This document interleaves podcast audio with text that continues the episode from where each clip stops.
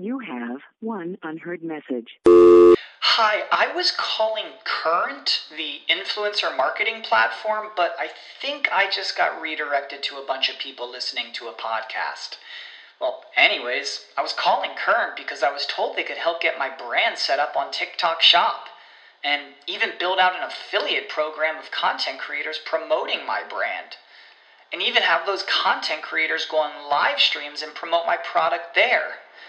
Wow, I could really use Current. I also heard that the brands they work with are making millions in sales. I guess I'll just go to their website at current.tech. You know how to book flights and hotels. All you're missing is a tool to plan the travel experiences you'll have once you arrive. That's why you need Viator. Book guided tours, excursions, and more in one place. There are over 300,000 travel experiences to choose from, so you can find something for everyone. And Viator offers free cancellation and 24 7 customer support for worry free travel. Download the Viator app now and use code Viator10 for 10% off your first booking in the app. Find travel experiences for you. Do more with Viator.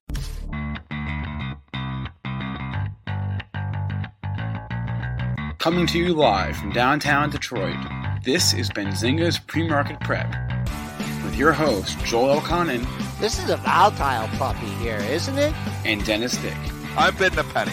I will buy the stock for a penny. with everything you need to start your trading day. Good morning, everybody. Happy Monday. Hope you all had a great weekend. Spencer Israel, Joel Elconin, Dennis Dick with you on pre-market prep. I got my mic fixed today. We're all good. Uh, what's on our radar today? Well, we are in. This is going to be like the biggest earnings week of the season. Uh, it starts tonight with Tesla. We'll preview that. We'll maybe preview some of the other reports we're going to get later on in the week. But it's going to be an earnings week across the board. Uh, we got to talk uh, crypto here. Big moves over the weekend. Uh, we want to talk about the idea of being bullish uh, crypto and Bitcoin, but at the same time bearish a stock like Coinbase and how that could possibly be. Um, got some NFT movers this morning. Uh, SJ is your NFT play of the day. We will take questions from our chat as well. And two guests on the docket today. First up, Tim Quast will join us at 8.35. He is the founder and CEO of Market Structure Edge. And Matt Hammond from IPO Warriors will preview the week in IPOs and recap last week for us at 9 o'clock. Before I throw it to Joel, today's show is sponsored by Market Structure Edge. It is the first decision support platform for traders built on market structure. Try the new way to trade for free at marketstructureedge.com. The link is up on the screen. Go ahead and smash that like button. Tell us you love us by hitting the little thumbs up there. We appreciate that. Uh, Joel, how was your weekend? And how are we doing overnight here? Uh, excellent weekend. Uh, you never called me to go out there and hit some golf balls. It's because Uh, I, I I never actually got out there, but I, I will I will call you when I actually. and it was uh it was a little bit it was a little bit chilly too there. Uh well uh we closed but by the dippers uh, overnight. Uh we're down a buck and a quarter here at uh, 41.70 and a quarter got some good levels up on the upside and the downside. Uh crude that's trading down a stick at 61.14 uh, kind of a like three four day trading range here that's pretty interesting uh gold that's in the red by a buck 70 at 1776.10 uh, only a 10 buck range in that. Still trying to clear 1800. Uh, silver clinging to $26. That's up uh, not much, just uh, 0.01 cent here, 4%, 26.085. And Bitcoin, y'all could thank me for Bitcoin being up $2,875 at 53,720 because someone construed a bearish tw- a tweet of mine as bearish. Uh, perfect double bottom in there, folks. 47,400, two lows in a row. That's it. That's your level on the downside. Excellent level on the upside to keep an eye on. We can talk about that a little bit uh, later on. Uh, Triple D, we were talking about Coinbase, and I mentioned, you know, lift, uh, Bitcoin was up this morning. I noticed the 4 a.m. open in Coinbase Yeah. has turned out to be the low. And we talked about the correlations between trading Bitcoin and Coinbase. You had an interesting take. on Let, that. let's get into that in just a second. Breaking news. Breaking though. news. What do we got? Merger Monday. Merger Just Monday. another merger Monday. Proof point going off the board. Cash deal. Tom- Bravo. Yep, Thoma Bravo, Thoma Bravo, I don't know, is buying Proof Point Thomas Bravo. For $176 per share in cash PFPT. Is It is halted right now. If you're wondering why it is not trading higher, otherwise I would be lifting the 140 and the 146 and the 150 and the 155 and the 160. But it is halted right now, so it is going to open significantly higher once it comes out of the halt. Um, they halted it just before eight o'clock. This is the way they should do it. And when they announce these mergers, I hate it when they just announce and they don't halt the stock first because then everybody gets picked off. The HFT algos make it all. Um, it's the best way to halt the stock, and then investors overnight who you know might have an order sitting out there obviously don't get picked off. So I don't know why companies want to announce major news like that and not halt the stock first. So bravo to Proofpoint for doing it the right way. Halt the stock, then obviously announce the news. And we can see here uh 176 bucks in cash. So I'd expect this to trade up, you know, 173, 174 probably. Risk guards put a couple point discount on it, but when it comes out of the halt here, PFPT, congratulations to the Bulls. So Dennis, wait, how does that work? So that so like proof point would call the exchange and Yes. say, hey, hey guys, Yeah.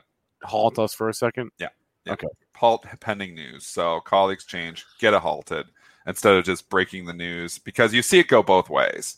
And I've been picked off. You know, I got picked off during the Celgene merger when it got announced. And what I mean by picked off is that an order out there trading it actively, get short the stock, and boom, you know, you're, you're, you're picked off. So, you know, if you're trying to do any type of, you have orders out there pre market, the HFT algo is just, you know, boom, it's it's gone in milliseconds on, on a news like that. So halt the stock, give everybody a chance, normal traders, human beings who might be out there, actually there's a few humans left, to actually move our orders, or you know, we get the price improvement now because it's not going to open. Like there's some orders I can see in the book, somebody's offering 100 shares at 140.47. Well, that person, if they didn't halt the stock, would be sold right now at 140.47 and missing out on 3,600 bucks.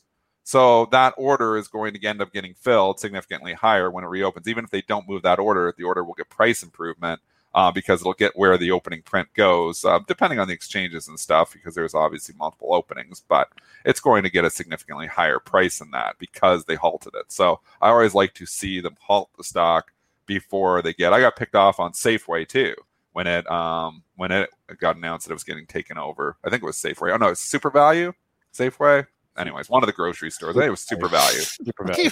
yeah, I know. I got picked off and sold the stock at 21, and then it's taken over at 32. And I was like, well, that sucks. Halt the stock, and don't pick me off. And then Yeah, it but- more, and, and, you know, it gives me a little bit more uh, to to provide liquidity out there. If you're going to just allow me to get picked off on mergers, maybe I don't want to provide any liquidity. So there you go. So Breaking news: for the. Dennis Dennis fails to mention all the time he picks Right. people off on a daily anymore. basis. I'm not that fast, man. yeah, I'm not yeah. fast enough anymore. I'm getting old. I'm not as fast as I used What's, to be. uh, not as good as I once was. Two questions: Who's uh who's taking them over? Uh, Thomas Bravo. to, to, yeah, Thomas Bravo. Thomas Bravo. Holy Bravo. Bravo. Thomas Bravo. T. What's the Big symbol? bucks. Big Wait, money, no um, whammy. There, there was no symbol. There's they're not traded publicly. Oh, okay. Uh, what? I'm not really familiar with Proof Point here. I- Is there anything moving in sympathy with it? It's oh, not, that's a good it's not. Thomas. It's Tama. Tom, Tom. Tama, Thomas. Thomas the Train. Thomas the Train, I think. Wait, we'll, can- start, we'll start bad rumors here now. Thomas the Train taking over. Can you address uh, Fran's, point. Fran's case comment? No, not necessarily that they're going to be halted till the open, right? Uh, we could go, you know, okay, cool. Go to NASDAQ halts. So if you want to show the site, if you always want to know when it's going to come out, just quickly Google NASDAQ halts. You'll see current halts and you'll see um, the information there. So they halted Proofpoint if you go to that site at 755.02. Announced the merger. Reason codes is T1, T2, T3. We know it's for news. Resumption quote time when they're going to allow it to start quoting again, 825. Resumption trade time is 830. So we know it will oh, reopen for trade at 8:30, and it will probably open. I am predicting around 172 or 173. A little bit about yep. They yep. give a little bit of a discount usually. Some, you know what? Sometimes they actually think, oh, somebody will give a better deal, and they take it all the way to 176. That could happen. I mean, aren't does still? We saw it with Glu Mobile, so it might. But if it goes all the way to 176 and I was long it, I'd ring the register. Just like when Glu Mobile got taken over, I was like, okay, I'm just ringing the register. It went up to like thirteen dollars. It was a 12.50 cash takeover price. People are so greedy. They're like, wow, well, maybe somebody else comes and buys Glu Mobile. I don't know if anybody's wh- coming by in Proof Point. What about Blue Kansas Mobile- State University?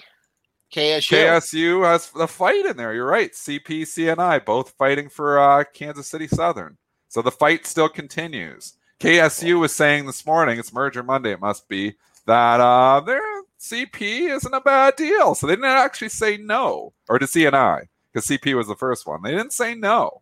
So we still are trying to find out more information. We don't know, but CP and CNI, the two Canadian big rails, fighting for Canadian or going to be Canadian Southern, but we'll call it Kansas City Southern. I, I just want to add if you have Benzinga Pro, you don't even know you don't even need to go to a third party site. There you go. All information is right there. How do you do that in Pro? I didn't know that. Show I'm- me. I'm okay. That's a good. Show idea. me how to do that because I did not know you could get that in Pro. You Sure. guys have Show me your everything in there. Yeah. Pro What is about your Proof Point? I What don't have to trades go to with NASDAQ Trader anymore. Uh, this is my- this is your your pro homepage. You go to your signals tool. Yeah. Bada bing, bada boom. You say, oh, you halts. Let's go to my halts. Oh filter. yeah. Oh, bada bing, bada boom. Two clicks. Boom. It's Proof there Point. for you. Two clicks. Nice. Halt to re- shares to resume at 8:30. They thought of everything. These Benzinga Pro developers. Thought of all of it. Geniuses. Joel, Joel's asking about what trades are proof point. Um, other Ooh, I, cyber. Uh, I don't know. I don't even. Um, it's a tough one. Let's go take a look. I'm see what I can see what I've got. See what I can find for you. Proof point sympathy. other like. Oh, I don't know. Um, let's see. Isn't Proof Point? Isn't it? Cy- isn't it cybersecurity though? it's a cybersecurity play. So maybe like maybe like a CyberArk or uh Yeah, that's got a little, or a little fi- uptick fi- there. Well, it's part of Hack, I believe. So you're going to see Hack Yeah. trading higher, which it is. FireEye, Um, maybe a uh, How is Fire Eye doing? Ah, Hack got a nice bump. yeah, there. Fire Eye's lifting. What about Palo Alto's a big one, so Palo it's probably not Alto, going yeah. CyberArk, CYBR, it's got a three dollar left. maybe like Norton LifeLock and LOK. That's a smaller one. And okay, small, not much happening there yet. All interesting. Yeah. So those are the ones I'd go with too. I mean, yeah. What's that- that's LifeLock? L O C K? and Yeah. and it's NLOK. I'd say CyberArk. Jeez, man. CYBR. It's up. It's up three bucks in bid there, one forty six. So that that and FireEye too. FireEye, nice three percent pop here. So you're getting a little lift here. I don't know if we're going to see lots of mergers in this space, but it's an attractive space. I mean, um, you know, cybersecurity is not going away. It's not a fad. So What What was the one that was responsible for that? The big hack. Not too long ago. Uh that was uh Solar Winds. That was uh What's that? Yeah, yeah. Man, Funky symbol Monday. I can't. I'm like, Yeah, you got to know these group. So yeah. Anyway, nice lift for a few stocks in the sector. Let's just go look at what uh, Hack is. So let's just see how many. I know it's in Hack. Do we have the percentage? So ac- so I do, but it's it's only two and a half percent of hack. No, it's very it- small. It's five percent of bug. You want to go to bug B U G? Bug. Yeah. That's a nice symbol. That's a good one too. It's five percent of bug. Yep.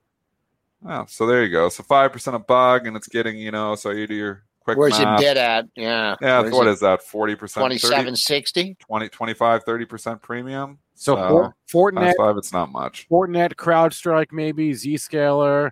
There's a few more names to consider. You're reaching a little bit more with those. They're not so the more pure plays. I would say your FireEye, your CyberArk. Palo is a bigger. That's one of the biggest in the space, so it's probably not going to get a lift because who's coming and acquiring a Palo? So um, I would think FireEye, CyberArk right away. Those are the two I would think. Okay. Okay. So okay, back right. back to the Bitcoin Yeah, let's- let's go back to the Bitcoin thing. So, so Joel put out this tweet that um, we can't seem to agree on on the sentiment being conveyed here. I'm going to pull it up.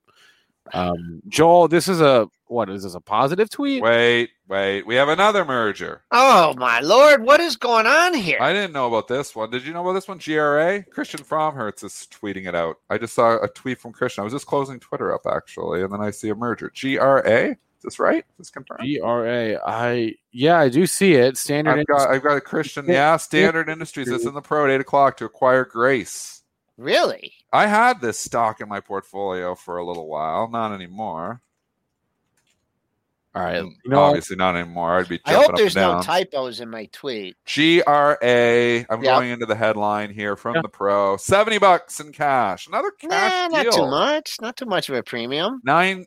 It represents a. F- okay, so I guess this was rumored already, maybe because it says the purchase price represents a premium of fifty nine percent over Grace's closing price on November 6, 2020, the last day prior to the announcement of 40 North's initial proposal. So I I don't don't, follow remember Grace very that, closely, but I guess there was already a deal potentially on the table here. So I guess you know you do Right see here. them coming Yep. and trumping them.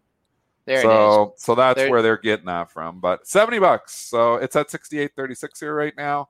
They are, have offered $70 in cash for GRA. Merger Monday. Merger Monday. Wow.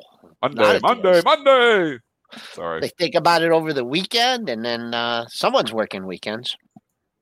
Yeah, not me, other than buying Ethereum Friday, but that was Friday afternoon. So, well, well, okay. yeah. Well, let, us talk about that. What, what, what prompted that? well, I've been talking about it for a week on the show that I want to buy Ethereum. I want to trade my Bitcoin in for Ethereum. It's probably been talking about it for a month, and finally, I'm like, we got the pullback, wanted a dip, we got a nice dip on Friday. We know overnight Ethereum was trading down 10%. I'm like, okay. So I didn't go all in. I went part of the way in just to hodl some, and I'm like, I'm gonna buy a little bit on this dip because I want to participate now in Ethereum. Um, I was actually hoping it would come lower so I could buy more, but I bought a piece and I went through an ETF in Canada because we have multiple ETFs in Canada. I actually was asking, um, I believe I asked on Twitter, I asked on the chat for some Ethereum ETF tickers, and I'm trying to find the person who gave it to me. Somebody gave it to me. There are, Um, there are, sorry. there are a couple. There are now, I think, four. Yeah, there's a bunch of Ethereum ETFs in Canada. So, and I'm sorry, I cannot find the person who gave this to me. And I feel actually it's Harry. So Harry on Twitter gave me thank you, Harry. He gave me three symbols: ETHH, ETHX, and ETHR. Um, these are obviously traded on the Canadian Stock Exchange. Threw a little bit in my retirement account. I bought. I don't even know which one I bought. Let's go look. I bought ETHX and I bought the dot B version because that's in the Canadian dollars and I'm Canadian. Uh, I bought it at 1022. It actually closed on Friday at 1090. So I was already up. This was the first time I looked at it. I was already up 6% on Friday. And then we're getting a little pop here overnight again, Ethereum. So, so far, so good with my Ethereum investment. Buy the dip, working. Look at that.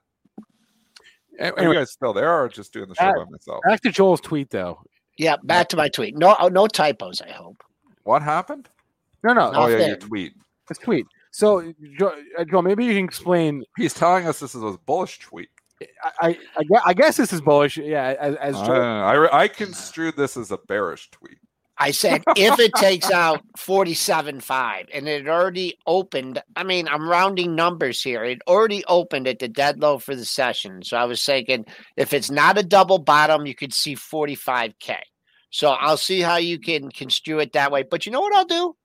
I just won't give my opinions anymore, and everyone can just Oh, we, do. made it, we upset Yep, with this. That's what we're going to do. I'm just going to agree with everything that you and Spencer said. he likes to be right.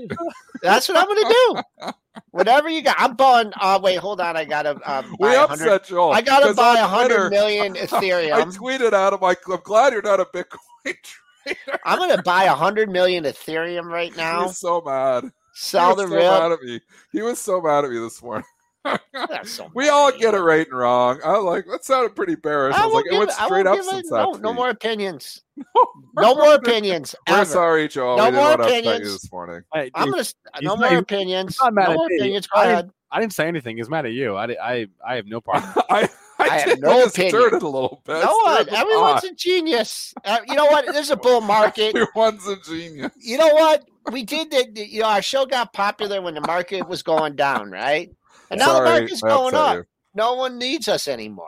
We should probably just cancel the show until the market starts going down because everyone's a genius. Dennis is a genius. Spencer's a genius. I screw up Mitch a is a trades. genius. I Jason's a up genius. all the time. I guess I'm the only one that has losing trades in in, in all of Benzinga.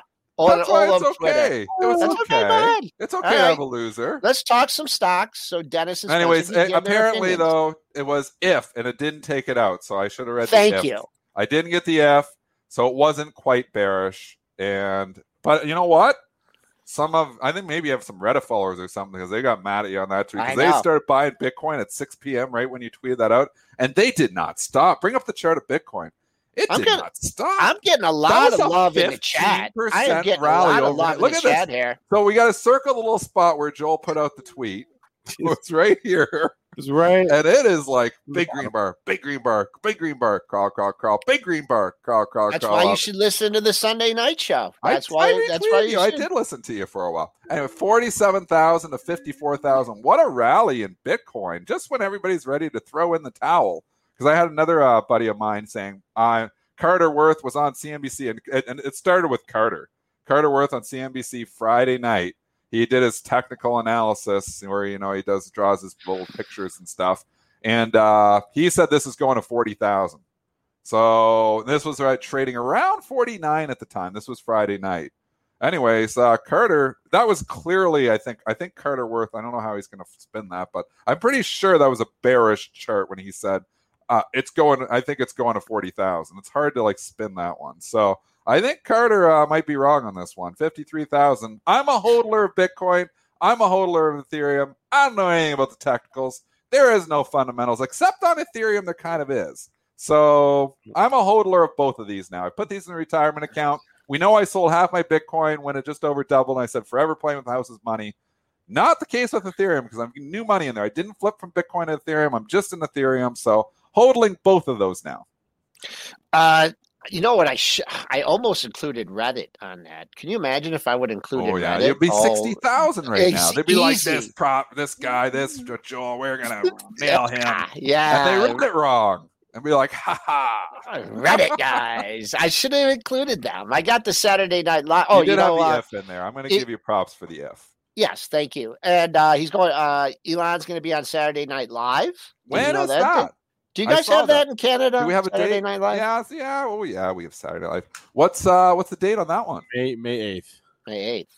All right, right in your calendars. I mean, maybe Doggy Coin on May seventh. Is, is is this a tradable event? I, I, I would think so. Is Yeah, I think so. I think you get long the crypto a couple days before, maybe, and to the Elon Musk, but you had to sell it. Not maybe. I don't know. Do you? It's interesting. Do you sell before, or do you actually hold it through the Saturday Night Live? While- while he's the next on. morning. Yeah, oh You yeah, know it's what? open. You're right. You could take it to Saturday. what? I never Maybe we'll do a that. You got 24 hour trading in crypto. Let Let's do a Saturday night show when Yeah, uh, when he's on, and we Get will. long we the will- doggy coin on the Thursday night and sell it into the Elon Musk pump on the Saturday night. I don't know. Oh, it's not a point bad oh oh strategy four right oh there. six bid. Oh, it's point oh oh four oh seven bid. Oh, Yeah. point oh oh four eight bid. That would be the quoting of it. Jo- Johnny in the chat saying Snoop Dogg's on the voice tonight. So there you go. He's on the voice. Be talking the doggy coin, doggy style. Wait. Okay. Wait. So The show is just off the rails right now. Bring us in. You're off the rails. wait. Wait. Hold on a second. So back to the original point though, which was that Dennis is bullish Bitcoin, but he's not bullish Coinbase. Yes, that, that was only twenty one minutes ago. Go ahead. Maybe And you we started that. maybe you can explain that a little bit.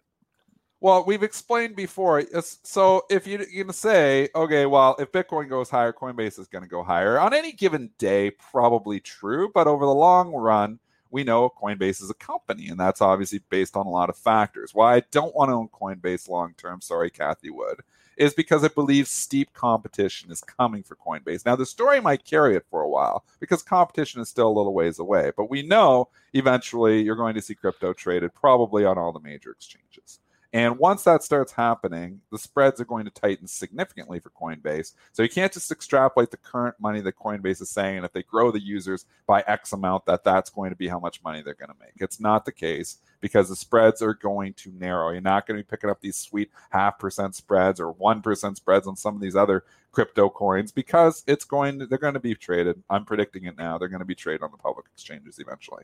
And if you go there, I mean, we already see obviously Bitcoin futures. So um, I think you're going to see competition coming for Coinbase. Is it going to be the place to go? always? Maybe, but they're still going to have to tighten those spreads because if you can t- trade a tighter spread on you know on a public exchange as opposed to on Coinbase, um, you're probably going to go to where you get the better price. Money will naturally travel to where the spreads are tighter. So that's why I'm not bullish Coinbase, even though I'm long Bitcoin and Ethereum. So um, you can also look at Mara and Riot. You know, why don't you just own all those? Well, if you look, here you've got Ethereum trading near highs. Dogecoin was making new highs. Bitcoin is not that far off of highs, maybe 15, 20%. And you can look at Mara, and it is now, you know, we're hmm. talking, it's up 35 this morning, but you're talking almost 20 points off the highs from $55 stock, 35, 40%. Riot. You could say these are levered plays, but at a certain point in time, they're miners, they're businesses and you've got to start looking at the looking at it from a different perspective. There's definitely a positive correlation between the price of Bitcoin and the price of Riot,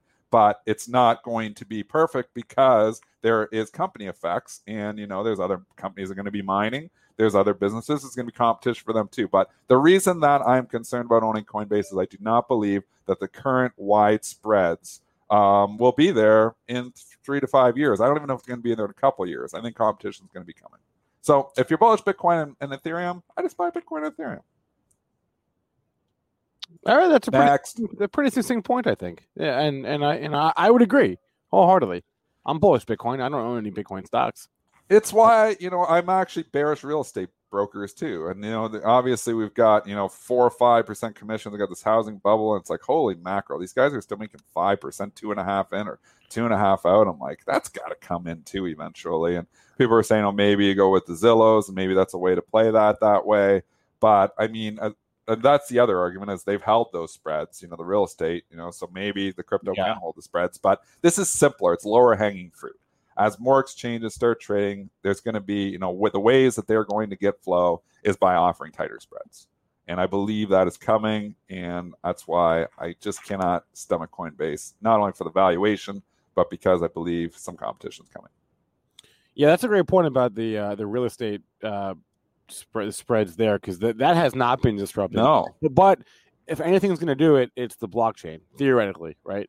So I think it will eventually. I think you, You're you, do see like you know um, they have like in Canada they have like purple bricks and they have some you know discount, but people still when they're selling their house they want to go with the big real estate. And and the one thing is you do get some value when you go through a real estate agent because you know they're marketing marketing it, they're spending money on marketing and spending thousands of dollars. You know, like when we did our show, they they brought in a stager even. You know, like they spent that on their buck. Yeah. So we didn't pay for that. Obviously, we did, we know, through the commission. But I mean, they're picking up two and a half on their end. They probably spent one and a half to market the house. So I mean, there it, it isn't like it's just two and a half and it's all gravy. Sometimes I'm sure they get some easy deals. And if you're the, on the buyer side, it's obviously a lot easier deal. But on the seller side, they're working a little bit for that money. I tell you, my real estate agent did a great job. Worked worked it for me when I sold my house back in October.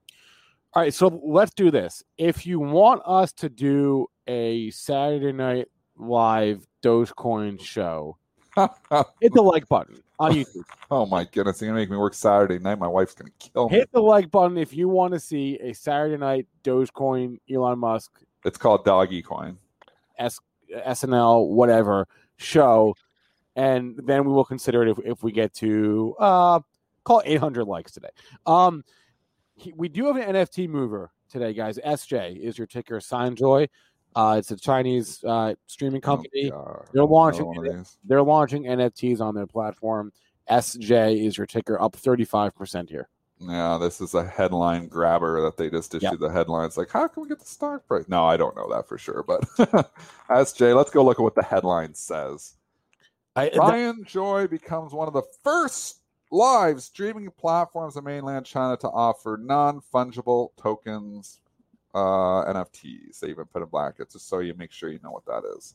So it gets the pop. The algos grab that. Like, ah, NFT algo, boom, boom, boom, up 35%. It's a nice pop. It actually did have one of these headlines back in April because we have No. precedents here already. The stock popped from 10 to 18 back in April for some reason. well, I, I guess this headline is like a follow through from it. I guess the same thing, but Oh, so we've already knew this was an NFT play then.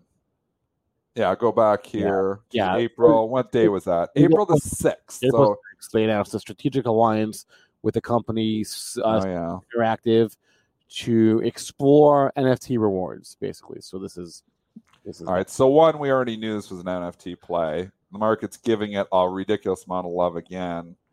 My personal opinion, I don't follow the stock. It's the first time I've looked at it, but you've already seen a pop and you saw it give it back on the initial headline. The second headline is usually never better.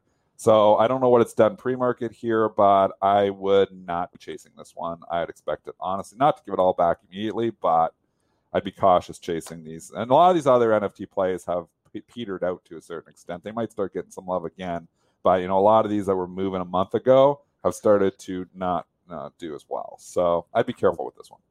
It's up three dollars and forty cents at thirteen ten. That's thirty four point six four percent. One million one hundred thousand shares have traded. Whoa, hello. What are your thoughts, Joel? it is trading up three point three six. It's trading up three thirty at thirteen even. Yeah, yeah. It's up thirty three percent. I, I I personally, if I own this, and this is just my opinion, I would sell it if I owned it. That's my opinion and I'm sticking to it. So I'll probably never look at the stock again, but I'm sure some people on Twitter will point out if I'm wrong. If I'm right, nobody will point that out. Next. Uh, you want to know what's in the midst of, of a record winning streak right now? The Dow Transports. Oh, I know. It's been all, unreal. All time record. It was like 10 or 11 weeks it's been it's up? 12 weeks it's been Holy. up. Uh, 12 you. times? Yeah. So 12 times? Whether you want to go to like the IYT, which is your uh, one ETF that, that does it. There's wow. like it's all it's all the the railroads, and it's like Avis Budget, which we've talked about, and it's UPS, right? And it's it's all those types of companies, um, and some airlines too. FedEx is in there, um, but yeah, man, transport's been crushing it. Wow. I don't even know what to say. Did we get some news? Oh, durable goods. Yeah, because I just went sold, sold, sold, sold. So it must have got some news. durable Thanks. Goods, durable goods were in line. I don't know. It's called getting picked off while you do a radio show. It's an awesome feeling. sold, sold, sold, sold. Okay. Sorry. I digress. Uh, uh, wait, what were we talking about before I got picked off by all the HFT algos? Um, uh, transports. Uh, oh yes, the transports. Railroads, UPS. That's been the argument every time I try to put up Bear's tweet out there. I'm I'm I'm left with everybody saying the transports, but the transports. I mean, yeah, they've been unbelievable. Let's look at that IYT here right now. New all time highs that stock chart speaks for itself, and you can just look at the IYT components. Actually, should we go do that? It'd be a helpful exercise. Let's I, go do. I, yeah, I just kind grab of them all, bring them up, the high IYT components, so we know which stocks have been performing the best and which stocks have been leading the way. I can guess which stocks right now, but we won't guess. We'll just look at the top five components. Obviously, Kansas City Southern is number one, and it's in play, so not surprising. Then you got Norfolk Southern, which is making new highs. You got two rails leading the way, and then FedEx and UPS are three and five, and they FedEx has stalled out a little bit, but UPS is trying to make new highs. And then, slow and behold, the fourth one is another rail.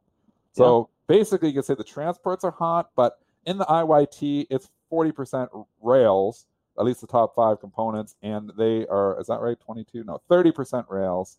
And the rails have been hot as hell. So, not surprising. So, you could say it's more of a rail rally than a transport rally. Rails hot well, it's, it's not like the rest of it hasn't been as hot too. I mean, like the airlines have been. Maybe we should talk airlines a little bit, but the airlines have been. Airlines are very small in the IYT. People think about them in there, and they are in there. But yeah. LUV two point five percent, UAL two point one percent. If you're buying the IYT, you are buying the rails. Yeah. One, two, three, and and CSX. I'm just looking at the top ten components. There's five, four rails in there that I can just see right there. And then you got trucker JB Hunt. So it's Ryder Systems is up there. Somehow Avis Budget is in there. I don't really consider. Avis I guess Budget has been. I, I, know it's been a monster, but I, I don't really. Oh consider, I don't think of that as a transport. But I guess it transports people, right? Transport people. Transports people. Yeah. Oh my god, that stock has been ridiculous. Well, they lost all the competition with Hertz, and everybody thinks that hey, we're all going on vacation and we all need rental cars because nobody's taking Ubers. They compete with Uber and Lyft. How in the heck is Avis Budget that Steve Grasso, man? Props to Grasso who has pitching this thing out here for years. Finally, holy mackerel, Grasso ended up being right. I hope he was hodling that one. 83.25. Grasso. We should get Steve Grasso on the show. We can reach out. We can reach. I don't know if he's got a exclusive though. He probably does because he's on CNBC all the time. We, we can reach out. Yeah. Uh, do you want to talk uh, Tesla real fast before we bring Tim on? But they have they're they're the they're the big report tonight after the close. Yeah, again, so this trade works. Buy ahead of the report, buy over the weekend, and it works. It's up eight bucks here, so you're up one percent already. Again, that trade is buy a day or two ahead of the report, sell before the report. We don't like to hold through the report because we don't want the coin flip of the report, but it's getting the predictable lift ahead of the report this morning. So that's all I have to say. Joel has went silent. Uh, mad. Joel's mad at me though, so no, no. for it, please. Tesla is currently trading up eight dollars and ten cents at seven thirty seven fifty. That's one point one one percent. Tim. Yeah, let's do it. It is 8.35 on a Monday, which means it is time Ready to do my dance. for Market Structure Monday.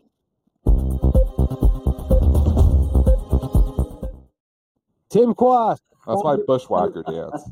Remember the bushwhackers? Tim, do you remember the bushwhackers? I, They'd come I, in. I don't. I You should, don't remember? You I, I, watch I- WWF back in the day. The bushwhackers. They'd come in like this. Boom, boom, boom, boom. They were great, man. The I don't have enough. Uh, I don't have enough rhythm to be able to do that. So, uh, I have no rhythm. fortunately, you do. no, I have none. Good to see you guys. It does appear that that Joel has nodded off. Uh, I, I, I know. He hasn't been It, uh. He's mad at me though, Tim. That's why. I'm mad sorry to hear that. Wait, Joel, wait, wait. Joel, we need you. We need you. No, we need, t- we need no. energy. This is this this market's so easy, Tim. It just goes just goes up. We got a bunch of geniuses in here. What do you have for us, Tim? I want to ask Well- you about month end. Month end. Yeah, you got right. anything? Uh, any month end trends for me? Well, as you know, uh, because you you you, uh, you guys are are uh, market structure fans, that we always traders we always pay attention to month end because there's a giant futures contract that expires on the last trading day of each month. So the CBO, the Chicago Board Options Exchange, created this thing in 2014 to help indexes true up their tracking. So if you're you know, if you're not tracking the benchmark, suppose you're running a fund that wants to uh, outperform the S&P 500 or track it. Maybe, maybe, maybe that's better. We want to track the S&P 500. Well, if you have 2% variance, you get jettisoned from all of the marketing materials because that's a tracking error that is too great. So, solution, uh, a futures contract. So you pay Goldman Sachs uh, think about Archegos Capital and what happened here. It's it's similar to that. You pay Goldman Sachs to help you track the measure, so that you don't have to go buy little bits and pieces of 500 different things. Uh, instead, Goldman Sachs will do that for you, and they just promise you that they will eliminate your tracking error, and you pay them a fee. And this is what's happening to the tune of trillions upon trillions of dollars. And so then, you know, we have a third of the S&P 500 reporting results this week, and everybody thinks that the market is all about how these companies are performing financially, and really, the you know the the to 20 trillion dollars of assets at BlackRock, Vanguard, and State Street are all thinking about, well, am I am I tracking the measure? And people just miss that. So uh, that's why we pay attention, and we'll see this developing by Wednesday. And which direction will things go? Well, that's a that's a bigger question. Uh, you know, where is the market? It's very challenging. I wish I'd heard a little bit more of your uh, conversation about it because I'd be curious to hear what you think. You know, uh, Dennis, what do you? You know, is the market capable of continuing to rise, or are we going to hit an inflection point? I don't know. It's hard to just argue with it. It just finds rotations, the rotation, rotation that keeps it up. I mean, we lose sectors, and then another rotation picks up the slack. I mean, even when we were losing the tech sector severely there, you had Right. consumer staples picking up, and the transports have been nonstop up. Like we've been talking about, the rails really leading the way there. Um, I, it's hard to argue with the S and P's when they start making new highs again, and that's what they're trying to do. So I don't know. It's been the best. It's been the most consistent place to be. Really, is SPY. It's not making you twenty percent or thirty percent a week like some of these smaller stocks, but Right. just steady wins the race. And you know, the turtle is starting to look okay. Well, and it's moving. And it's here's a, it's a great it's a it's an opportunity to make a point as I always like to do about exchange traded funds again. So people suppose that an, an ETF has to track the benchmark. It's going to have to own all the things in the basket. Well, at some point, that's that that will be a requirement. The interesting thing is, if you look at the statements of additional information for ETFs, it's a regulatory requirement. Nobody reads them, but I do. so you generally ETFs have 60 days after the end of the quarter to actually post their positions. So if the transports are doing well, I could use transports to track the S&P 500. If tech's doing well, I can use tech. I don't have to use the stuff that's not performing well. I can guarantee you BlackRock isn't putting in the basket stuff that's not performing well, except to get rid of it.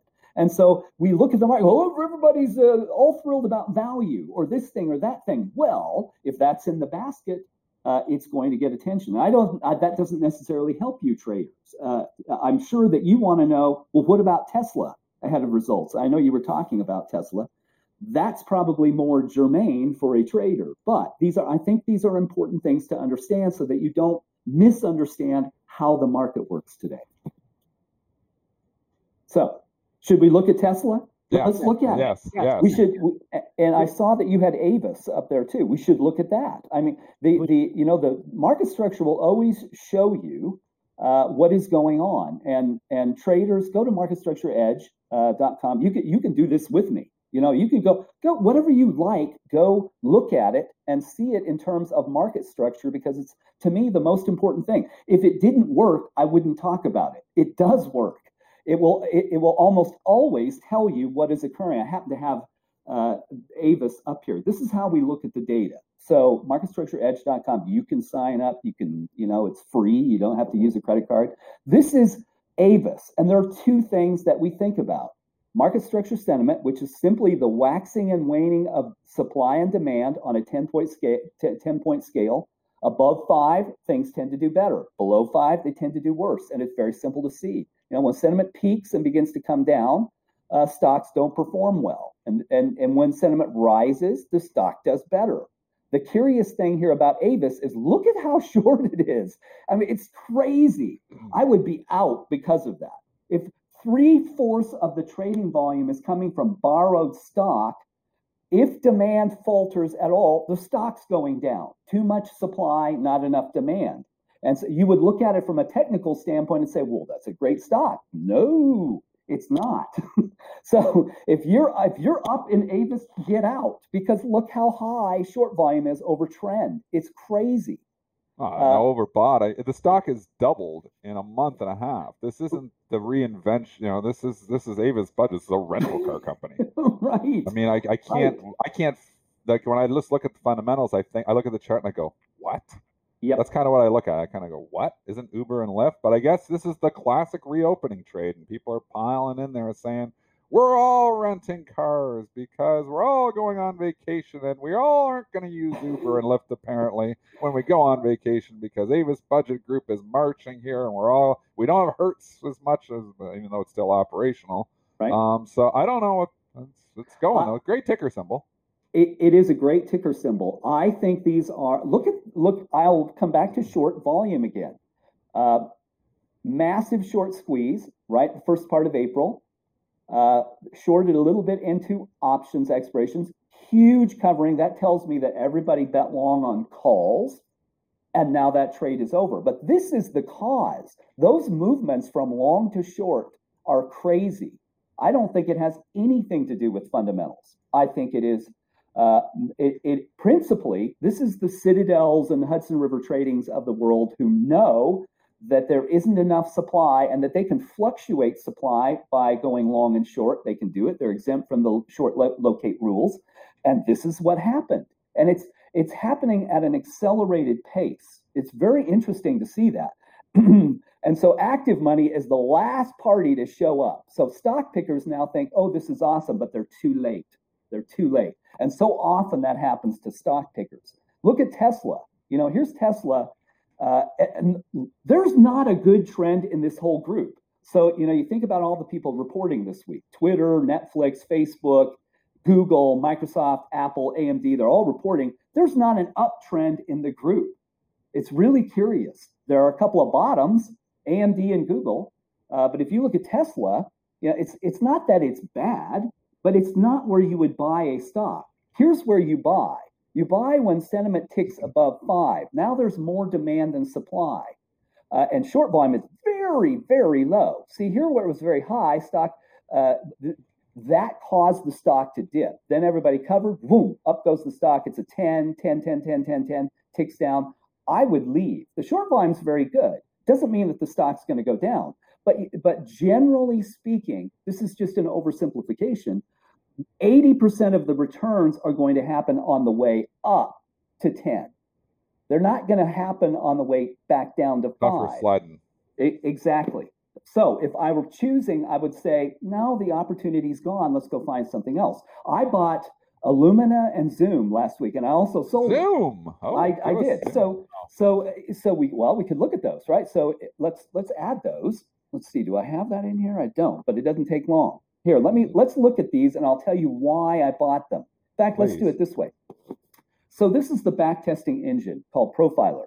This is this will tell you whether you can get a return or not. So I'm just going to hit the the default, which is five five, called the five five rule. R- buy as it comes over five, sell when it returns to five. I don't tend to stay that long because that cycle, you know, there the cycle tends to be 13 days. I like about mm-hmm. half that amount of time. So you would look at this and say, well, 8% return in 90 trading days, that's not interesting. If I bought and held it, it's 20%. Yeah, but look at this. This is what I looked at. I went, okay, what happens when it ticks over five? Well, it went from 366 to 370. I'm, I'm okay with that. You know, the next time, how about that? Well, it went from, uh, whoops, here, let me go back here. So it went from 384 uh, to to uh, 384. All right, well, that doesn't help me. How about the next one? And I'm after probabilities. 391 um, to, or, sorry, I'm looking at the wrong one. 409 to 429. That's what we want to look at right there. That's a better one. 40 404 to 421. That's what I want. Can I do that in two or three days? That's all I cared about. I own both of them for two days. That's it. And I made a nice return and I left. So that's what I look for. What happens when something rises above five? That matters to me.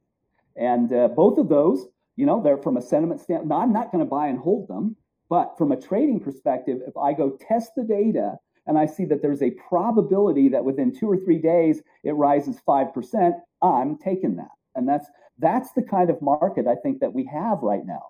It's a it's a very curious market. And here's good. what I mean. Curious. I like that. it's a I've never heard uh, that analogy for the market. Curious. I like that. Curious Well, and if and you and if you missed church yesterday, you can even get that here on Market Structure Monday. Oh, great. Uh, so there's a there so a there's a curious little theological um, obscure reference in the book of Revelation in the Bible about this city called Laodicea. And uh, the author, John, says about this city, Laodicea, that it's neither hot nor cold, and he wishes it would be one or the other. And the market is very much like that. It's neither hot nor cold. And a, and a market that is not hot nor cold is a dangerous market. And here's here's how we look at it. See, here's here's broad market sentiment. So generally speaking, this is the the only oddity here is this is the Archegos Capital blow up, and it did affect the data. But generally speaking, when the market tops, you want to take some money off of the table. When it bottoms, you put it back in. That's what I did last week, a little bit, half. But I look at this and say, is it going to go up or down? If it's a weak top, we are in trouble. This will be a serious move down for the market. I'm not saying yet that that's the case. I need a little more data, but I'm watching that. And if it's a weak top, what does that mean? Well, it means that all that institutional money hasn't come back into the market. And if everything's short and there's no money coming in, what happens to the market? It tips over. I'm not predicting that. I'm just watching that and saying, hmm, it's kind of like Laodicea. It's neither hot nor cold. So we'll see. Got a new word for our vocabulary here. I don't, even, I don't even know how to spell it, but it's in the chat, and I'm assuming that they've got it right. So, uh, Tim Tim Quast is the founder and CEO of Market Structure Edge. Joins us every Monday to. Uh, oh wait, we didn't really go too deep into Tesla. Can, can we just maybe go back to that for one second? Sure. Yeah. Yeah. So if you know, looking at Tesla, it's an eight out of ten. And once again, traders, where do you want to buy something? You want to buy it when it when sentiment is rising. So you have increasing demand. So when it goes from like a two to a three, what are you looking at, Tim? When it goes from like a one to a two, a two to a three, when when are you when are you really striking using your using your indicators? Uh, it, it will be one of three things: an uptick, an uptick. Uh, so any uptick, rising off of one, yep, Yeah, somewhere rising off of one one. and three, Okay. and five five. So here, you know, I look at short volume right here at the end of March. Short volume was was pretty high. So am I going to buy a one or the uptick from one? No. But when short volume came down and it ticked above five, there's your spot. So see, short volume is right in line with trend, and sentiment rose over five. There's your opportunity. Then when sentiment begins to decline, leave. So right now, rather than buying Tesla, I would be selling it. Even though short volume is very, very low. Short volume is is 40%. Tesla routinely is over half, over half of its volume is short. Uh, so that's very low. And you'd say, well, isn't that a bullish signal? No, it's not, because sentiment demand is diminishing. Now, look, it doesn't mean it can't go up further, but I would take my gains in Tesla. All right, go ahead and smash the like button for Tim Quast, Market Structure Edge for Market Structure Mondays. Tim, always a pleasure. Thank you, Good to sir. see you. Thanks, Tim. Next week. All right. Uh, I do want to do ticker time, but I don't want to do it until we get to 500 legs. We're almost there, but we're not quite there yet. So until we get to 500 legs, no ticker time today. Okay, I just liked you, so I'm helping it out. All right. Uh, do you guys want to know what the what the next cheap headline is to to, to juice your stock? It's not NFTs. NFTs is old news. What is the new one? It's it's we now accept Bitcoin as a payment method. Oh man, who's doing it now? Camping World, baby. Are you kidding me? CWH, you want to buy an RV? Use Bitcoin. And it's up three percent on that. Yeah. This is Wait. just uh, this. Uh, uh, it, it, you're not going to continue to see this trade get the pickup that it does. Like, oh, they're accepting Bitcoin. Remember, Square was one of the first to do it, and it popped like five percent that day. And then PayPal did it, and then you know we've had a number of companies do it since, and you know it's been a little bit you know not as pronounced. Now you know it's it's moving up here. It's up three percent, but I mean, who cares? This has really changed the fundamentals. One, Of course. how much of the percentage of the population is actually going to pay with Bitcoin? I said it. And I'm saying it's significantly less than one percent at this time. Significantly No less. one's gonna set. Why would someone? You just hold it forever. Why would you want to use But it? But not to even that. It's just so volatile. I mean, okay, I'm trying to pay with Bitcoin, and then Yeah, uh, okay, well, I got to go look at my coin yep. before I, I got to go look at my Coinbase account. No, I'd rather pay in dollars at this time because your Bitcoin exchange rate sucks. I mean, as a merchant, how are you even going to do it? You have to do it so wide that it's never going to be, you know, very advantageous to pay in Bitcoin because they're going to have to put it way below it to be able to limit that risk because otherwise you get people like me that'll come in and pay with Bitcoin because oh it's way cheaper. You know I'm going to always be looking and analyzing that. You're going to have people doing that. So I I don't know. I I, I just don't see it as an efficient way of transacting. Um, and obviously you get people like you know Pomp on on, on Twitter maybe that they, they do see the way. I don't see the way for it. So I don't see the way that we're all going to be transacting in Bitcoin. I see it as a story. I see it as something that isn't going away. Maybe the store of value holds. I, I mean, I own some Bitcoin, but I don't see it as a means for transaction. I really don't. Yeah, I said it was a cheap headline. All right, we did get to 500 likes, so let's do some ticker time. Before here. we do that, do you Yeah. guys know where uh, Avis was founded? Avis uh, rent a car. Monroe, Michigan. You got the Michigan part right. I throw Monroe, Michigan. That's La-Z-Boy chairs and Monroe shock absorbers. It was founded in Isn't 19 Kellogg? Isn't Kellogg Monroe too? It's Battle. Battle Creek. Oh, Come Battle on, you Creek. That's should know that. close. It was founded in 1946 with three cars at Willow Run Airport.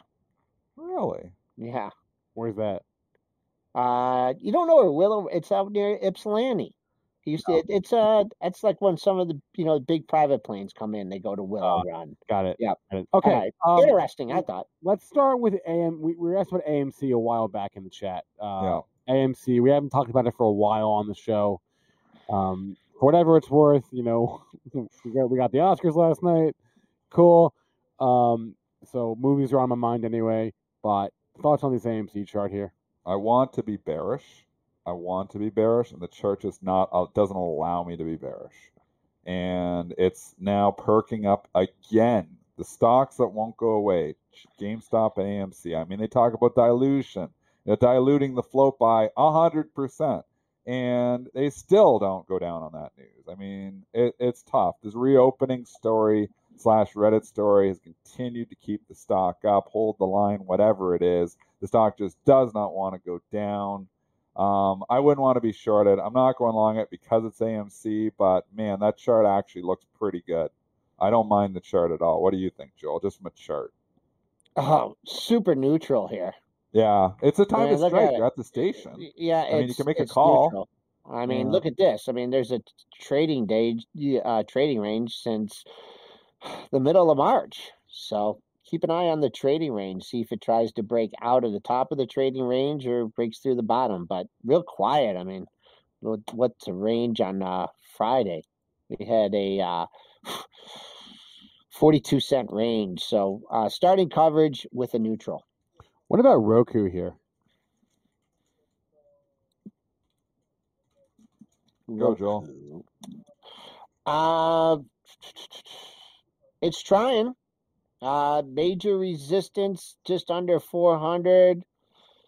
I don't know. Major support. I don't know. I call that 340 there. Uh, there's only one low there, but right in between there now, 340 and 400. You got to, yeah, you need to hold. They're nice little double bottom from the last two days. I'd lean on that. 346, 347. If you're long 360, it's 13 points up. I'd rather have a little pullback, but it's consolidating. The chart looks okay to me. Looks okay. It's expensive stock, though. Man, that's that's two stocks and two ah, neutrals, more or less. Yeah, we didn't give Um, him much opinions here. Yeah. What about uh, Dino Airbnb, please? Oh man, all these charts, Joel, in the middle of nowhere. This is tough technical Monday here. Got to get above 180 to get interesting. Needs to get above 180 and it starts to get more interesting. It's perking up a bit. It stopped going down the last few days, but again, you're in a value market and Airbnb not a ton of value. Although I love the story, and if I was going to buy growth stock, this might be one of them.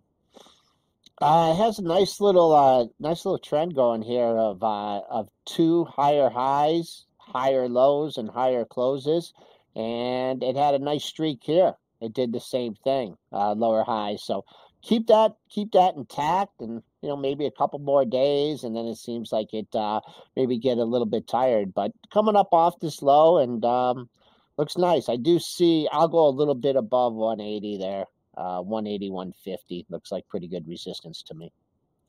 Here's one that I, I confess I did not know this this company was public. Uh, SVB, do you guys know that? SIVB is your ticker. SVB Leerink. The, I didn't even know it was a public company.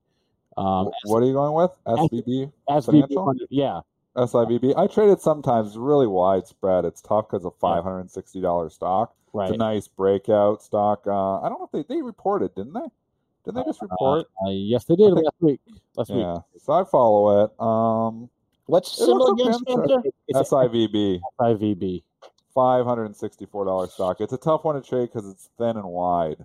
I mean, that's where I'm. You know, I get these five hundred dollars stocks, and the spreads are tough, man. They're wide. I know you can go and say on percentage basis, oh, it's not that bad, but man, when you get these, it's it's an illiquid financial. It is tough to trade that stock.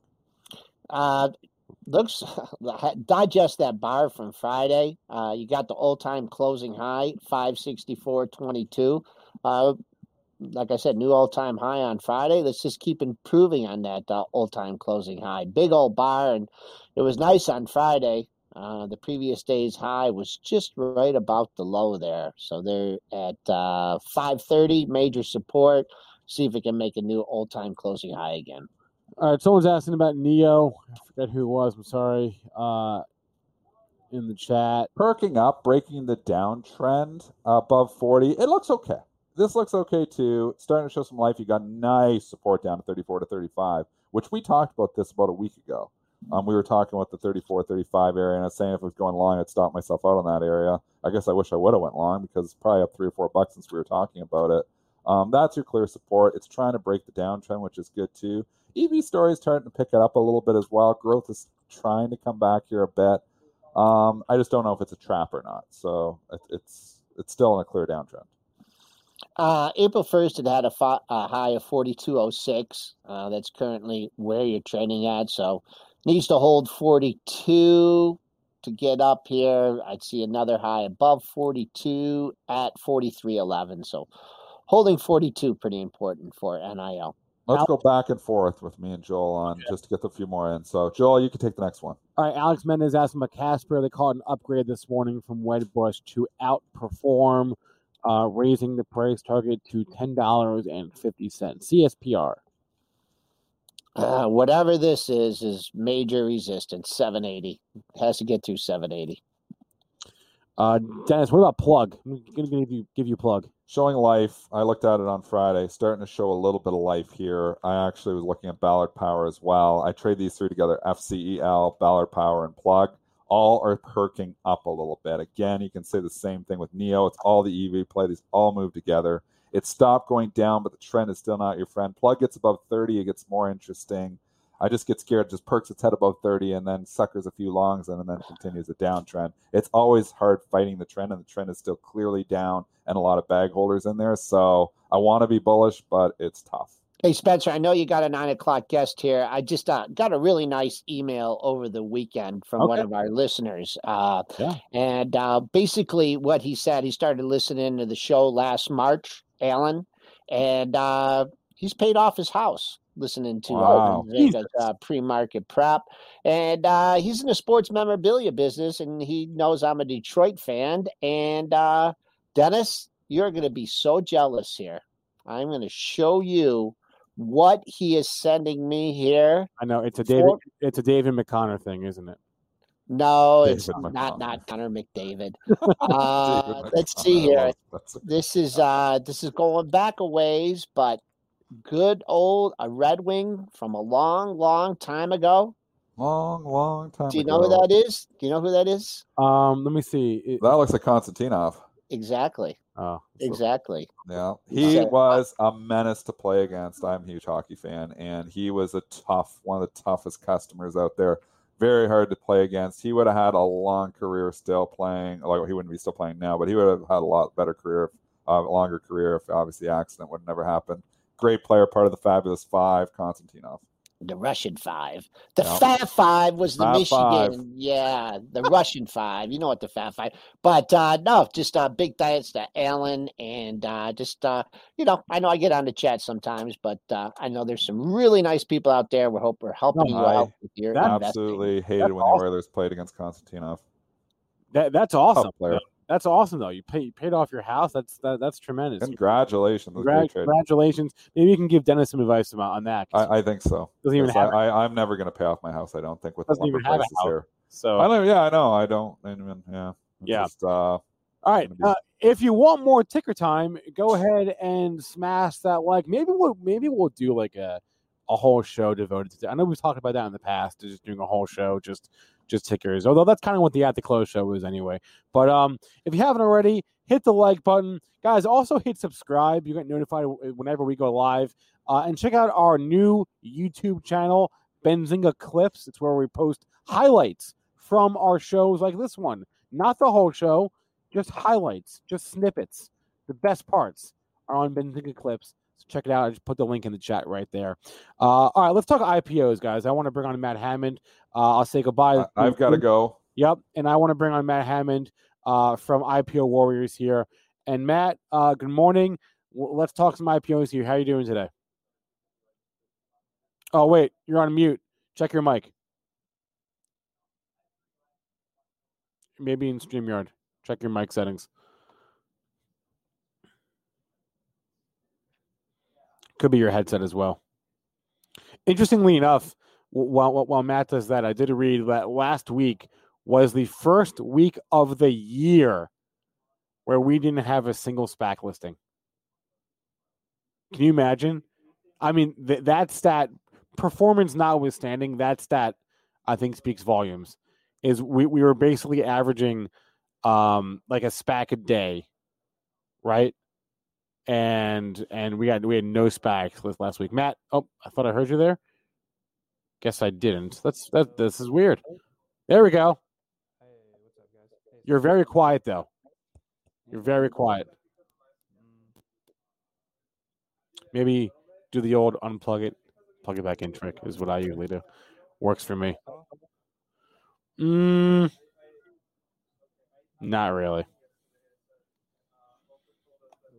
It's it's a shame because uh, you know I I know you've got a lot of picks for us and it's a little better. I I can turn you up on my end. It's a little better, I think. Let, us see let's see what I can do on my end here. All right. Let's try this. Say something. Testing, testing. All right. We're gonna go with this, and I'm gonna I'm gonna jack you on my end. Uh, all right. Speak as loud as I can. Then can go for it. All right.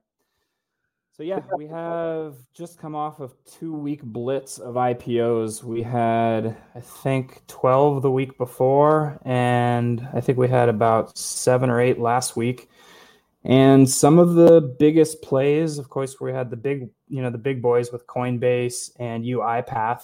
Yep. Coinbase is still way in the red for anyone who held past that initial dip, but there was a pretty good pop right off the start, of those of you recall. And uh, UiPath got a big boost from Cathie Wood. She bought up uh, huge positions across five of her funds. And we'll talk about that in a minute. But the biggest plays continue to be these kind of low float, almost meme uh, plays in the sense that people get a hold of them. And we saw first with uh, UTME, and then we saw eBet, and then we saw Infobird this last week. And these low float with a little only take a little bit of hype really and they just blow up. And we'll jump into i think first the recap of last week. Talk a little bit about how to trade just about any of these ipos regardless of whether they're well hyped unknown or known. There's just seem to be opportunities across the board here. And uh, let's take a look at what happened last week infobird we had 60% possible gain in the first few minutes. It just took off like a rocket into three halts. UiPath was a little bit more predictable and more of a steady win over two days. It did kind of the two day run. And then KnowBe4, which I kind of sat out on, ended up being a pretty good win opportunity simply because people saw, oh, it's cybersecurity. It must be good. We've seen Cloudflare. We've seen a few of these, you know, cybersecurity IPOs do really well. And I think people just didn't want to miss the boat on this one, even though all it really is is a sort of tutorial or, you know, corporate memo of, hey, don't open, uh, don't open phishing emails. And it, but it, it just, it, it fills a niche that companies need and people saw cybersecurity and it ended up doing pretty well. So Infobird was the biggest play. I made a really nice, took a really nice win on this one. And even though it was offered on Webull uh, through Click IPO, I only got a partial fill. And that's turned out to be a pretty good indicator of demand. I did a allocation request for UiPath through eTrade, and they didn't give me any shares. Uh, when they do that, or when you only get a partial fill, it's a pretty good sign that a lot of people are requesting it. A lot of people are looking at it. And if you do get a full fill, eh, that's maybe a, a sign that you want to get out right away or not play the IPO because it means there's not too much demand. Uh, Infobird opened up at $7. It went up through three halts. Halts are tricky to play because you can't really set a stop loss very effectively, and they can halt so far down. It's not a bad play to have a stop loss just in case to protect downside. But what I really like to do is take partial exits out of each halt. So I put in for 1,300 shares. At the first halt, I took out 300 shares. After the second halt, take out half. After the third halt, you might go for a little bit of a sky play. But you had a lot of opportunities in those halts to figure out what you want to do, to reduce your risk, to take profits. And this turned out to be a very pretty straightforward nice profit win. However, you've got on the other side another low float that people were talking about was Troika Media Group. And this is where I want to talk a little bit about how to mitigate the downside because I ended up taking a win on this, even though it pretty much opened up and dropped. But what it did do is it did jump into a halt at 10%. So you were in a position to take half of your wins right out of the halt. Uh, I didn't have a ton of confidence in this one, so I didn't just take a small position out of the halt. I decided to take 50% out of the initial halt. And then I put a stop loss just above my entry at uh, 380. So when it did came down, we're lucky because it didn't just immediately tank. It didn't elevator down. It did did kind of the opposite of what a lot of these do. A lot of them take the escalator up and the elevator down. This one took the elevator up and then give you a pretty nice opportunity to get out uh, with a stop loss without too much slippage, without too much damage, and I ended up taking a pretty, you know, nice little win, uh, which I rather refer to as a non-loss because, I've, as I've said many times before, play enough of these without taking big losses, and you're going to be in position to take some big wins, and you're going to line up a bunch of smaller wins along the way. We'll take a look at some of the other kind of uh, one more to, review is UiPath was a pretty clear uh, winner ahead of time just because there was so, it has so much growth. We talked about this one last week and put a focus on it that it was getting a lot of industry attention. It has huge revenue growth, uh, huge. It, it's a growth company that probably last year would have debuted at 80 or 100% above the IPO price. So this one debuted at about, uh, I think the IPO price was at 46 and it debuted at 65.50, which is not insane. And this gave me a bit of confidence to hold through this initial choppiness. Sometimes these don't just run up out of the gate, but if you have confidence in your play, you can end up holding and being all right with it. Uh, there are some people who really like to keep a strict rule of, hey, if I take a stop loss more than 5%, I'm just going to get out no matter what. When I have confidence in a play, I will usually let it run. And we'll see a few examples where having that confidence ended up paying off better than than maybe being a little bit too conservative. In this case, we had an opportunity, and this is where it depends on your confidence level in a stock how you want to play this. The initial bet is, or the initial hypothesis you're playing on, is the initial spike. And with UiPath, we got that initial spike. It took a little bit of time to get kind of warmed up out of the gate, but then we had a pretty good opportunity to, you know, you set a stop loss here on the first big candle, uh, maybe right at the initial peak somewhere in here to give yourself a chance to let it run and protect yourself self in case it does reverse. But then it runs up to here. You're setting your stop losses in here. I tend to look at big numbers so that if it's at 64, I know that there's going to be some resistance at 70. And you can see this in the level two orders. And those big numbers, 70s, 80s, multiples of 10, multiples of five, but really multiples of 10, tend to act as a sort of resistance level and I'll start to tighten up my stop loss at that, you know, 650 once it gets past that. If you don't think it's going to break out past 70, you kind of get out there and you say, okay, that's a good win. In a low confidence play, you might take your whole win at that point. Uh, with a high confidence play, you might only take 50% out and say, okay, well, let's let the rest run. And then you're not really going to pay attention to you. You're kind of expecting this dip. Uh, some people might try to buy in here. I didn't see a clear reentry point. We still had RSI well above 30. We didn't get below VWAP, and you know you're gonna just let let that ride until you know usually until day two. That's your next hypothesis that we're gonna get an overnight uh, media you know uh, media cycle, and that people are gonna read about it, how it performed well, and come in on day two. I did try to get in again on this second dip. I saw it dip down. It was down you know below RSI 30 at VWAP, I started paying attention to it. I said, okay, well, if it gives me a real, you know, if it gets below the initial entry of 65.50, then I'll get back in. I put my limit order at 65.80 and it reversed at about 66.40. So I didn't get back in. I wish I had because, as we will see, this was a day two runner, just as we forecast. And that overnight uh, media cycle turned into pretty high demand the next day. The market also turned around a bit and got a bit hotter on Thursday. And we saw it peak up at 80. Again, big numbers. If you're looking at getting out of this, you probably want to try to get out at around 79.50, 79. That's you can expect a reversal around 80. They actually give you a triple top. Um, it's held pretty well and has continued to to hold. I think it's at 76 pre-market this morning. So UPI, UPI or UiPath was a strong stock, high growth, tech, automation, artificial intelligence, got a lot of buzzwords in it. And that gives you more confidence to stay in a trade longer than something where you think, oh, maybe it's at the top already, maybe it's hyped out, maybe people won't pay attention to it. Um, so, so, so, your own confidence, your own hypothesis, hypotheses uh, will indicate how you want to play these trades. So Zymergen is a good example of how the second two-day hold ended up bailing me out of a bag, but it also serves as a good lesson in terms of how to mitigate some of your losses when you are in a bag holding position.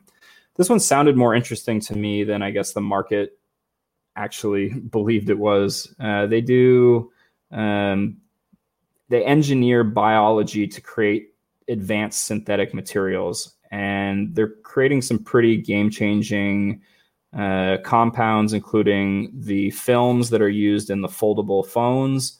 And they've got, you know, read through their website, they've got some groundbreaking stuff. Uh, mosquito repellent that doesn't have the harmful toxins that are that are bad about other which mosquito repellent doesn't sound that exciting but it's a huge industry in the world because mosquito mosquitoes cause millions of deaths worldwide and this one just bombed and i decided to give it the day two uh, hold and the reason is a lot of times we see uh, day two comebacks day two rallies and in this case when it started to come back i started trimming my position I'm basically saying, okay, well, if I bought a thousand shares, I'm going to take out 200 uh, with an initial stop loss here. Got stopped out at around 38.50. Another stop loss took me out at 39.50. I was in at 40.30, so I'm not really taking big losses here. And I gave it a chance to. It came here and then all of a sudden died, but it came back into the green. And now I've said, okay, well, I'm going to uh, hold a little bit longer and see if I can get out tomorrow with a win. Um, so sometimes you got to know when to hold them. You know, Kenny Rogers. Uh, sometimes you got to run away, but I like to give it the second day on something that I have a level of confidence in. A couple others that ended up offering pretty solid win opportunities, but I didn't have a lot of confidence at the beginning. So what I did was instead of enter the trade with a limit order above the indication price. So when we're watching the indication price, that's before the stock starts trading on the stock exchange. And you can actually see this price in Benzinga Pro. It's one of the greatest things about Benzinga Pro is being able to see the indication price of an IPO stock before it starts trading. So in this case, I was able to see that the indication price for SKYT was going to open it around. Um, I think this one opened at, can't remember exactly. Point being, I ended up undercutting it. So I put my limit in below the indication price and let it run for a couple minutes. And I got into the trade. Opened at 1550. 1550. Yeah. So I got in at about 1495 or 1490. I forget exactly, which is still not the bottom, but it is lower than the debut price. And then I held through this initial spike and made a good little, you know, took a nice little win there. So on on trades where you feel that the price might do this kind of wavering at the beginning, and you feel like, well, you know, this is a microchip foundry with backing from the U.S. government, and the U.S. government is getting behind microchips. We have a microchip shortage. That's the kind of you know this kind of buzzword, or as uh, Money Mitch likes to say, the story, uh, the story behind the trade. The story is there's a microchip shortage. We need more microchips. Here's a company that makes the machines that make the microchips. So let's let's play this one. But I don't think it's just going to skyrocket. I think it's going to give me an opportunity to get in a little bit below the entry and then ride this either all the way for the day or take that initial scalp play. I didn't have a ton of confidence, so I just took a, and there were other trades I wanted to get into. So I just took this one I think I set my stop loss after this candle right here and, you know, took a nice little trade there. If you had a little more confidence, you wanted to let it run all day. I think now it's at 21 or yeah, 2096. So uh, this one was uh, when you have high confidence, you can let things run a little bit. We had the same thing with Latham Group. Swimming pools are hot. These guys are the leading manufacturer of uh, swimming pool uh, technology, hardware, um, in every category that they operate in. So there's a pretty good chance that people are going to catch on to this. Again, you buy this off of a a little bit below the the, the indication or the debut price and let it ride a little bit. I caught this one from 2450 to 2550. I just took a tiny little play on this one. Pretty much the same play as um, as SKYT. But if you'd wanted to let this run all day, you would have been rewarded. And these are the kind of trades where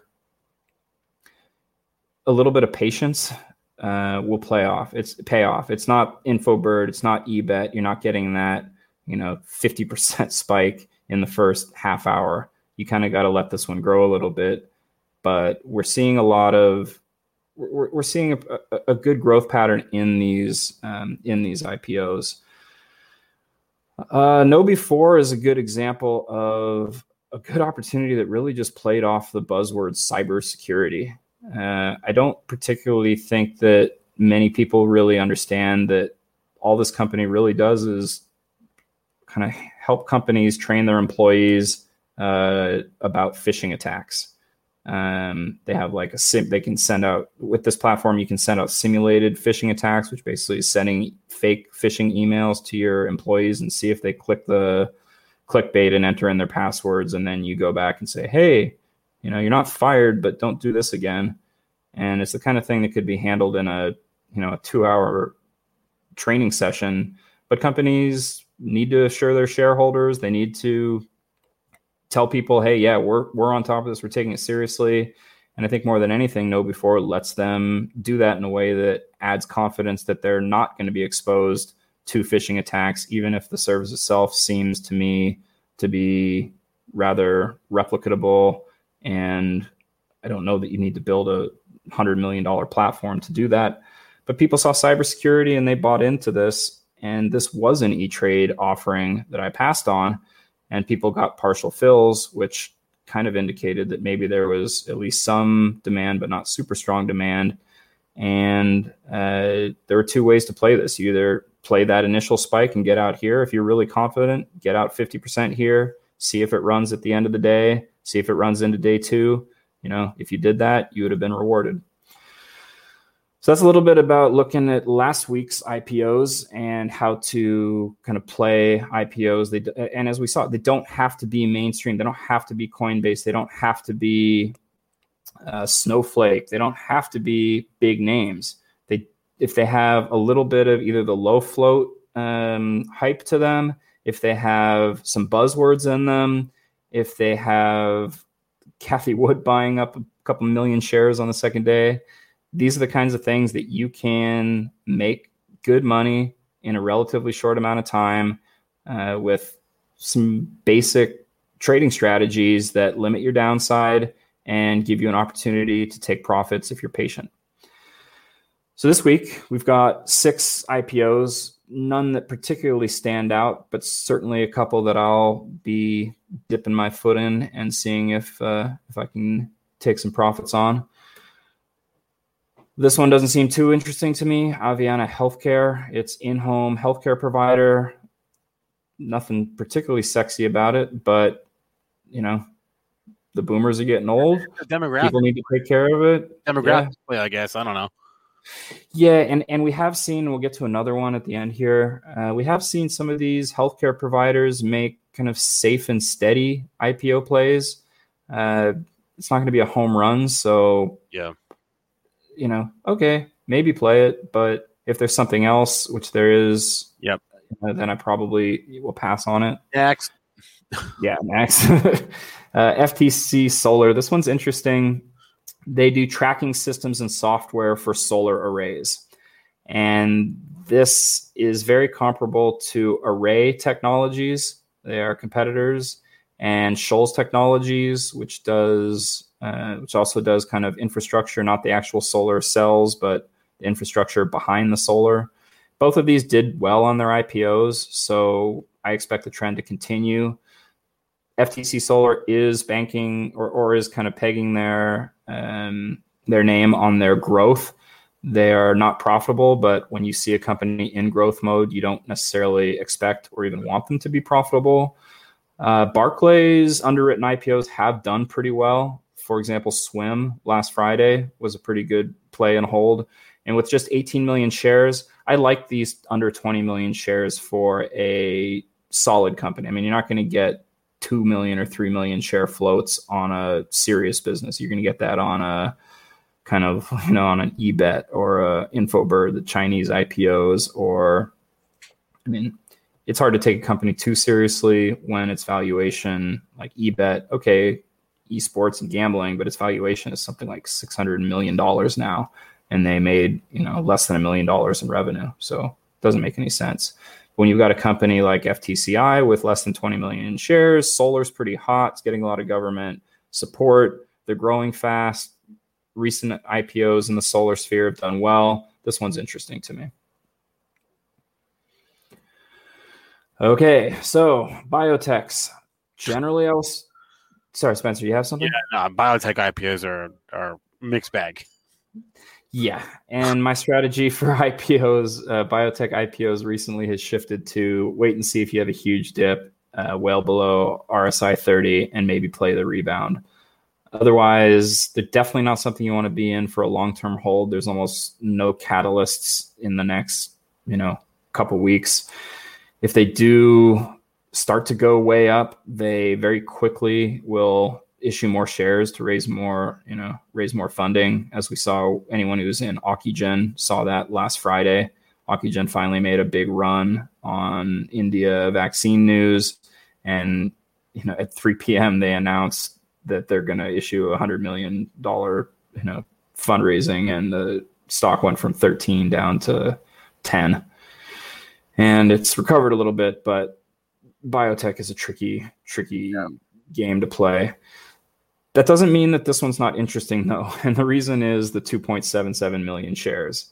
And people have been, especially day traders, have been keying in on low float IPOs, regardless of what they do. And okay, this does nanoparticles, targets cancer, RNA, oncology company. It sounds cool. I just don't know anything about it. And other than the 2 million shares, uh, Otherwise, I would probably just say, nah. If this was 10 million shares, I'd say no thanks. At 2.7 million shares, given what recent low float IPOs have done, why not? You know, throw your hat in the in the ring and see what happens. Protect that downside. And uh, another note on this one: it is a click IPO offering. So okay. I put in a request on Webull, and we'll see if I get an allocation. If I get a full allocation, then you know look out below, get out. And you're one of the biggest shareholders because it's a low float. Uh, let's get to Endeavor. Yeah. It's what people really want to hear about. Yeah, yeah, sure. So Endeavor Group is the UFC company. Yeah. Um, if you don't know what the UFC is, it's the Ultimate Fighting Championship. started as a pretty rinky dink. I watched UFC from the very beginning, and you go back and watch UFC one. It's hilarious. It's you know, they had the it, looked like uh, pool noodles on top of a fence and there was no weight classes, there was no time limit, and it was tournament style where you won, you fight and fought again, you know, the next the next guy an hour later. Um, now the UFC is one of the most popular and fastest growing sports entertainment venues in the world. It's global. It's perfectly situated for you know betting. Um, it's perfectly situated for things like even NFTs. It has a very loyal and dedicated following. And that's not the only thing that these guys own. They own Miss Universe. They own uh, the Turkish NBA equivalent. And so basically, they own a lot of content, and they own a lot of content in sports. Now, their company's been down a little bit because COVID has canceled a lot of events, as you'd expect. Uh, but they expect this to, you know, to recover and be back on track as COVID, uh, you know, becomes more under control. It is interesting to notice that they failed an IPO in 2019, which means, okay, something was wrong then, but they fixed it now. It also means that people have been doing their research and studying it. And with a float of just 21 million shares, I like this one. I will definitely be playing this one off the debut. and probably will give it a two day run because I think a lot of people will overlook the fact that it's Endeavor Group. I'm kind of surprised they didn't get a better ticker like UFC or something. Well, Um, well, that's like only one part of their business. Their main part of their business is, is the talent agency. That's that's that's what Endeavor is historic. That's what they do. They're they're a talent and sports agency for Right. executive for for actors and everybody, whatever. Um, and but they just closed that UFC acquisition. Right. So again, a lot of content, a lot of um, you know streaming. They're expo- They have a lot of exposure in uh, industries that are pretty hot, and I think that that overnight, that kind of media cycle that we talk about sometimes, I think that will play into a day two run for Endeavor Group. So I believe that there will be headlines, UFC, you know, owners, IPO pops in debut, something like that. So it looks like the the current val this IPO will value them at ten billion dollars, and their failed IPO valued the company at oh I just saw it at seven and a half billion dollars. So they're saying I guess the, the acquisition of, of UFC is is is is is responsible in a large way for that Two increase mil- in two value. billion dollar bump. two and a half billion dollar bump maybe. Um, but I, I this one this one has a wow there's a Oh, the bell. that has a red flag for me only because of the failed IPO two years ago. Yeah. So No, I agree. Um, there was one other, uh, uh, just in terms of kind of like safe and why not play uh, Privia Health. It's just so similar to Agilon Health, which even though it was kind of choppy, gave you opportunity to pick pick off a bottom. Could have been played for a 15% win for a day two. Um, this one has a much smaller float. So if you're looking for something to play and you don't see anything else in the market, you want to play IPOs. I don't see a huge downside on this one because it's unlikely to debut as a premium. Uh, nothing else on that day. But if you're still in an Endeavor hold, you know maybe you skip this one. But I do like to correlate some of these to other recent IPOs in the same space, and this one looks a lot like AGL, which turned out to be a, a, a reasonably good play. all right, that's our that was our opening bell, Matt, which means we Got, yeah, got it. The stock market's we- on. we We got to got check hot. what's The market is open. Matt Hammond, IPOwarriors.com is his website. It's up on the screen there. Matt, thanks a lot. We'll talk to you again next week. Thanks, Spencer. Talk to you then. Right. Cheers. Uh, that's going to be a wrap for us here. If you haven't already, please, please, please hit the like button, hit subscribe, whether it's to YouTube or to our or uh, uh, Benzinga on YouTube or on your channel, Benzinga Clips. I do. I want to mention a couple of big interviews we're having today throughout the day. We have on SPACs Attack another good executive interview. We'll have the CEO of Lottery.com. The SPAC they're merging with is TDAC. That'll be at 11:15 Eastern Time today. And then on Power Hour, we got the CEO of Vuzix, ticker VUZI, on at one o'clock Eastern Time. So some goings prepared for you today. Hit the like, hit subscribe, leave us a comment. Uh, I'm gonna hop get technical with Neil Hamilton starting right now. Everyone have a good rest. There's our schedule. Everyone have a good uh, good open. Have a good rest of your day. Sick of being upsold at gyms? My guy, you're currently a base member. For $90 more, I can upgrade you to our Shred membership. For 130 more, you'll be a Swole member. And for just $300 more, you'll reach Sweat Platinum. At Planet Fitness, you'll get energy without the upsell. Never pushy, always free fitness training and equipment for every workout. It's fitness that fits your budget. Join Planet Fitness for just $1 down and $10 a month. Cancel anytime. Deal ends Friday, May 10th. See Home Club for details. When you need mealtime inspiration, it's worth shopping Kroger, where you'll find over 30,000 mouthwatering choices that excite your inner foodie. And no matter what tasty choice you make, you'll enjoy our everyday low prices, plus extra ways to save, like digital coupons worth over $600 each week. You can also save up to $1 off per gallon at the pump with fuel points. More savings and more inspiring flavors make shopping Kroger worth it every time. Kroger, fresh for everyone. Fuel restrictions apply.